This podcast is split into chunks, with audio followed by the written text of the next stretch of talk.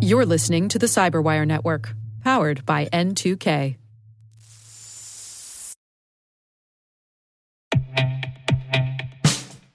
And now, a message from Cyberbit. Mastering cybersecurity is like mastering a sport. You build muscle memory through rigorous practice, then you train as a team to foster cohesion while operating under pressure. Like athletes, cybersecurity professionals thrive on hands on simulation. But traditional courses, certifications, and open source labs won't build you a winning team. You need Cyberbit.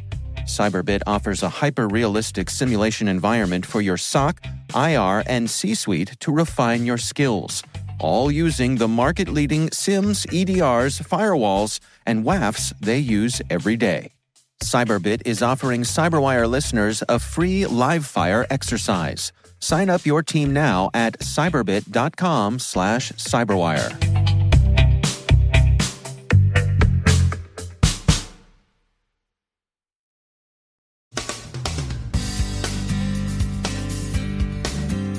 Berserk Bear is back and snuffling around Germany's infrastructure. Two new Android issues surface. India opens up the source code for its COVID 19 contact tracing app as such technological adjuncts to public health continue to arouse privacy concerns. F Unicorn poses as Italy's Immuni app. An alleged Fin7 gangster is arrested. Australia's Data61 urges companies not to scrimp on R&D. Joe Carrigan on Android mobile malware getting new features. Our guest is Frederick Flea Lee from Gusto on CCPA. And does your underwear come with a Faraday cage? And we thought it might. From the Cyberwire studios at Data Tribe, I'm Dave Bittner with your Cyberwire summary for Wednesday, May 27th, 2020. Cyberscoop reports that German intelligence services have circulated an advisory warning that the Russian government threat group Berserk Bear is actively working against German industrial operations in the energy and water sectors. Berserk Bear was last mentioned in dispatches during 2018 when the U.S. government warned that Russian actors had been engaged in some preliminary reconnaissance of U.S. infrastructure. Tagesschau identifies the German intelligence services as the Federal Intelligence Service, BND, the Federal Office for the Protection of the Constitution, BFV, and the Federal Office for Information Security, BSI. The warning doesn't directly name the Russian government, but it prominently links as evidence to U.S. documents that do just that, so the intended attribution isn't seriously in question. Two Android issues have surfaced. F Secure warns that default configurations specific to regions also create region specific security problems for flagship Android devices. It's easy to assume that handsets with the same branding will be roughly interchangeable with respect to security, but that assumption, F Secure says, is unwarranted. Quote, customization done by third party vendors such as Samsung, Huawei, and Xiaomi can leave these devices with significantly poor security dependent on what region a device is set up in or the SIM card inside of it. End quote. The other Android issue is a vulnerability called StrandHogg 2.0 by researchers at Promon who described it. TechCrunch reports that StrandHogg 2.0 could be exploited by password harvesting malware masquerading as legitimate apps. It doesn't appear to be exploited in the wild, at least for now, but the researchers warn that exploitation might be unusually difficult to detect. India's government has announced that it's making the source code of its Aarogya Setu contact tracing app available for inspection and testing, a decision that Reuters says is generally being well received by digital rights activists as likely to increase the system's security. Privacy concerns continue to surround the contact tracing technology being trialed by Britain's NHSX fear that the app will outlive the pandemic and become a permanent part of a national surveillance system are now familiar, and the war rhetoric that C4 ISRNet sees surrounding national responses to the pandemic have probably helped provoke that sort of backlash in public opinion. Computer Weekly reports that centralized data collection has also aroused worry that contact tracing databases will themselves prove to be insecure and that, if breached, they would provide cyber criminals with resources for identity theft and other capers. According to Bleeping Computer, An archly named ransomware strain, F Unicorn, is being distributed by social engineering come ons that inveigle users in Italy to download the malware in the belief that it's a contact tracing app developed by the Italian Pharmacist Federation. Trend Micro says the ransomware poses as a beta release of the Italian government's Immuni COVID 19 app. One might ask, given the difficulty that legitimate contact tracing apps have in finding enough willing users to make them effective, why criminals would think this particular social engineering approach likely to succeed. The answer, of course, is that public health organizations need at least half the population to sign up for contact tracing, but the criminals only need a few marks to make it worth their while. As is so often the case, the secret to the criminal's success is volume. Score one for the feds. U.S. authorities, according to court documents unsealed late last week, have taken a leading member of the Fin 7 gang, an alleged leading member of the gang, we must note. Dennis Yarmak was extradited from Thailand and is now in U.S. custody. Fin 7 is regarded as an unusually sophisticated and effective gang, Vice reports, and is thought to have taken in at least a billion dollars from its victims, which include businesses in the retail and hospitality sectors. Frederick Lee is Chief Security Officer at Gusto, a financial services and payroll company. His friends call him Flea, which I assume came about from an abbreviation of his name and an email address. At any rate, Flea is nothing if not outspoken, and he joins us with opinions on CCPA, the California Consumer Privacy Act. So, you know, for those that aren't aware, CCPA is the California Consumer Privacy Act um, that went into effect earlier this year, uh, here in 2020, with the idea being to help reestablish privacy and data ownership controls for consumers. Um, to help give businesses some better guidelines, but ultimately also some regulations and some enforcements to go along with that to set the stage for proper behavior when it comes to dealing with civilians' data. At a high level, you know, that is a great idea, Part of my concern, though, is how that has actually been implemented and if it's actually going far enough. So, you know, one of the great things about CCPA is, yes, it, it, truly is giving some real enforcement mechanisms and some real incentives for companies to actually start doing better when it comes to um, data, you know, and, and, data mining, et cetera, selling of data uh, for you know consumer data. So, for example, a company that you might have signed up with, uh, either maybe do some online shopping or maybe even just a newsletter from, they now have stronger guidelines about what they can actually do with that data. In the past, some companies have used that data to just sell it, and you didn't know anything about it. But now you, as a consumer, have a right to know how your data is being used, if it is being sold. And you also now have a right here in California to ask for that data to be destroyed. Um, so you have a lot more control over your own data, and, and, that's ultimately a good thing. We want more and more companies to really be proactive and really aware that there's a human behind that data, and that it's not just mm. you know not just bits, but there's a physical person there, and that physical person has desires and, rights and about how they actually want their data to be treated. Um, and, and, that's actually one of the things I think is good about CCPA. Um, one of the things that I am somewhat cautious of when it comes to CCPA is, obviously does it go far enough? And even more so, uh, does it kind of, in a backwards way, give companies an out? Um, with regards actually, does CCPA go far enough? Right now, it's hyper focused on really this idea of actually selling data and and you know your right to know um, and, and what companies can and can't do. And there are actual teeth behind it. So, you know, there, there are fines associated with companies that actually violate CCPA. But we also know that there are companies that, you know, for better or worse, are actually big enough that they can actually weather those fines. And, and that's, I think, one of the shortcomings. Are there enough teeth behind CCPA? Um, and, and I think it's actually part of the thing that we need to really push on for when we actually see legislation such as CCPA. We have to make sure that we, as a as an industry, not just adhere to that, but actually go way, way, way, way beyond it. Like CCPA should kind of be almost like the bare minimum that, that, that, a company should do. And and unfortunately, some companies do view view it that way. It's like, hey, this is the bare minimum, and as long as we actually do that, we're fine. But I want to see us as an industry push even further, start implementing, you know, th- these these ideals of what it means to be a good data custodian. Like we have people inside of a company that advocate on behalf of consumers and their privacy, having things like a privacy council inside of your company that can actually kind of really sit down and think about what are the implications of us rolling out this feature? How does that impact a end consumer's privacy? That's Frederick Lee Flea from Gusto. The Commonwealth Scientific and Industrial Research Organization's Data 61 unit, Australia's data science research institution, advises companies not to squeeze R&D budgets in the course of COVID-19 belt tightening, the Financial Review reports. John Whittle, currently dean of the Faculty of Information Technology at Monash University, will assume the directorship of Data 61 in July.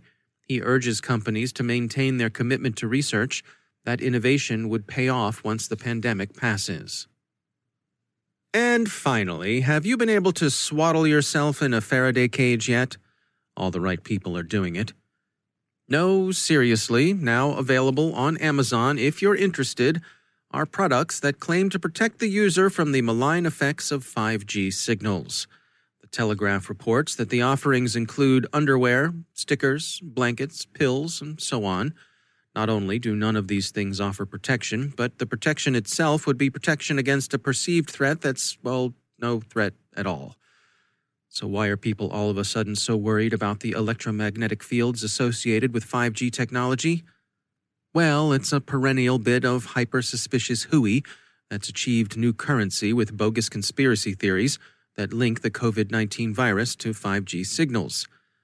We looked at Amazon, and indeed the stuff is up for sale anti EMF radiation reducing underwear, protection from cell phones, wireless, Bluetooth, and 5G radiation and EMF.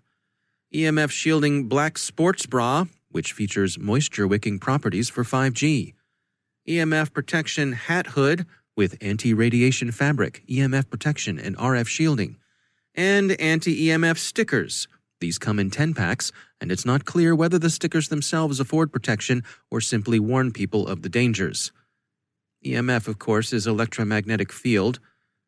The U.S. Federal Trade Commission says there's no scientific proof that so called shields significantly reduce exposure from these electromagnetic emissions.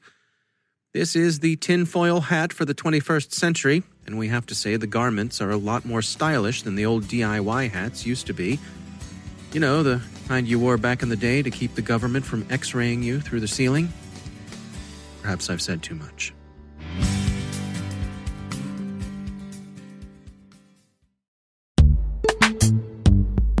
Every day, your IAM tech debt grows. Your multi generational services struggle to work together. Building an identity fabric can fix this. It makes all your identity tooling stronger and allows you to connect any app to any service you want to use with zero coding, zero maintenance, and zero app downtime. Strata's identity orchestration platform separates the identity logic from your applications so you can optimize existing IAM tools and manage them in a single control plane. Now, every vendor, standard, and architecture work together. In short, building your identity fabric means you can secure your non standard apps keep your complex access policies, retire outdated IDPs, and modernize in record time. So build your fabric with Strata Identity and get rid of tech debt for good. Visit strata.io slash cyberwire, share your identity priorities, and receive a pair of AirPods Pro. Offer valid for organizations over 5,000 employees. Connect today at strata.io slash cyberwire.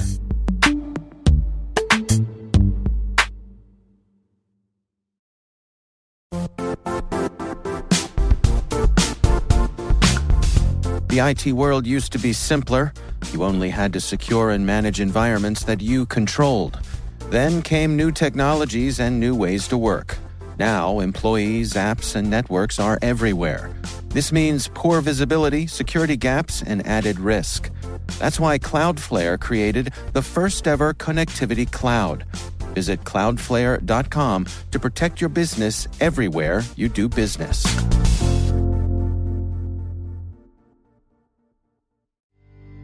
And joining me once again is Joe Carrigan. He's from the Johns Hopkins University Information Security Institute and also my co host over on the Hacking Humans podcast. Joe, always great to have you back. Hi, Dave. Uh, got an interesting story came by. This is from the Bank Info Security website, and uh, it's their botnet watch. And they're talking about the Anubis mobile malware getting some new features. What's going on here, Joe? Yeah, this is this is interesting. Uh, so Anubis is a banking Trojan that tries to collect your banking credentials, uh, and it's pretty richly featured. Actually, it's uh, it's it's got a, a, very good command and control system, and of course, then it has a client that gets in, installed on Android devices. And there are lots of ways they try to uh, get you to install this surprisingly, one of the big ways, and this is kind of a thorn in the side of Google, this article says, that these guys try to embed Anubis, uh, the, the, the Trojan part, into what looks like a legitimate app in the App Store, in the Google Play Store.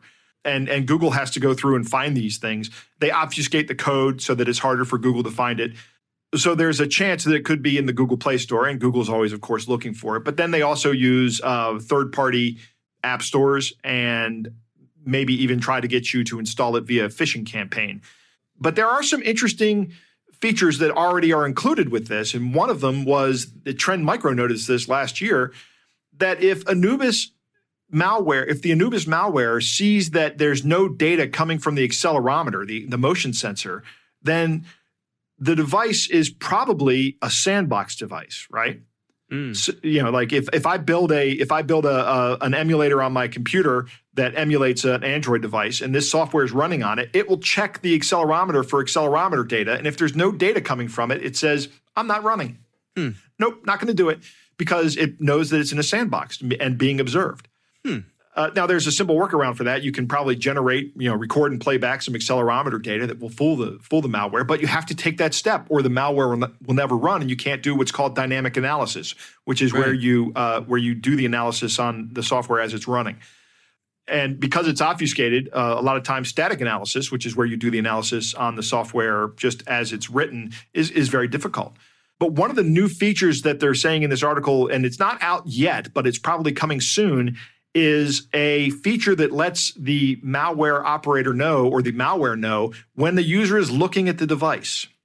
Uh, now, hmm. this is this is actually a feature that's included in a lot of phones, so that the screen doesn't go blank, right?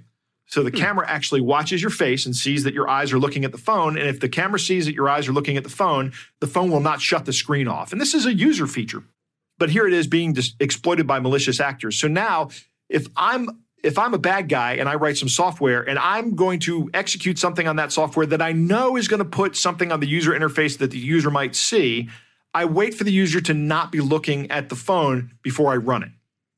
right, right. Right. And then then right.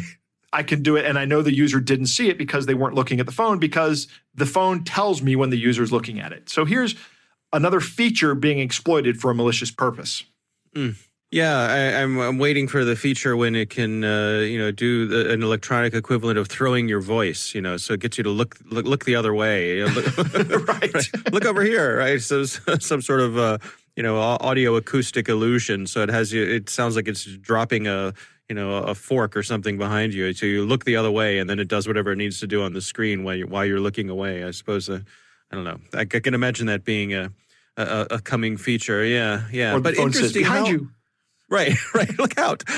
right. right, right. But how interesting that these features, uh, I guess, that are, that are available to any developer and, and, and a good thing, uh, a, a valuable feature, but the bad guys can use them as well. Absolutely. Yep, that's correct. 100% correct. Anything, like, like I frequently say, I can use a hammer to build a house or I can use a hammer to take a wall out maliciously. You know, it's, uh, it's a tool. Do we have any sense for who's behind Anubis? Uh, there is this article talks about rumors about a, a, a developer calling himself Maza In, M A Z A dash I N, hmm. um, but the code has been released in uh, in an unobfuscated form. So there are multiple people probably out there developing it right now. Once you get the unobfuscated form, it's very easy to reverse engineer it back to code, and then you can start just maintaining it on your own. So we don't really know who's behind it. Uh, rumor was that Maza In was arrested I, by the Russians, Russian authorities. Hmm. Uh, I don't know if that's true or not. I have no idea. But the code is still out there and it is being developed and it's probably being developed by multiple parties. Yeah, yeah. All right. So be aware of that one. Joe Carrigan, thanks for joining us. It's my pleasure, Dave.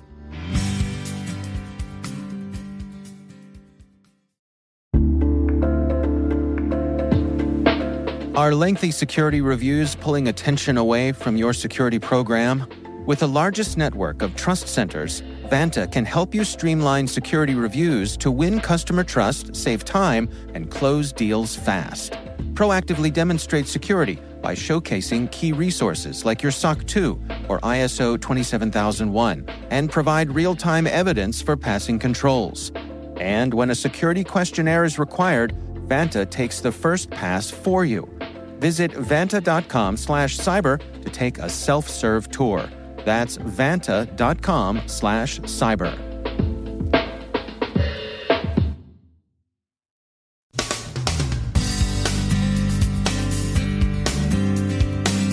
And that's the Cyberwire. For links to all of today's stories, check out our daily briefing at thecyberwire.com. And for professionals and cybersecurity leaders who want to stay abreast of this rapidly evolving field, sign up for Cyberwire Pro. It'll save you time and keep you informed. Listen for us on your Alexa smart speaker, too. The Cyberwire podcast is proudly produced in Maryland out of the startup studios of Data Tribe, where they're co building the next generation of cybersecurity teams and technologies.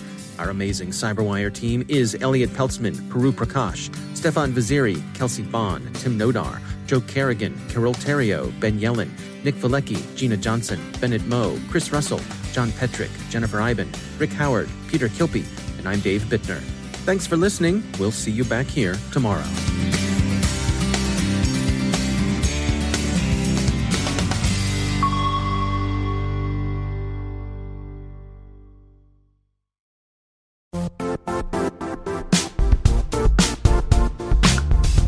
Now, a word from our sponsor, Zscaler, the leader in cloud security. Cyber attackers are using AI in creative ways to compromise users and breach organizations. In a security landscape where you must fight AI with AI, the best AI protection comes from having the best data. Zscaler has extended its zero trust architecture with powerful AI engines that are trained and tuned by 500 trillion daily signals. Learn more about Zscaler Zero Trust Plus AI to prevent ransomware and AI attacks. Experience your world secured. Visit zscaler.com slash zero trust AI.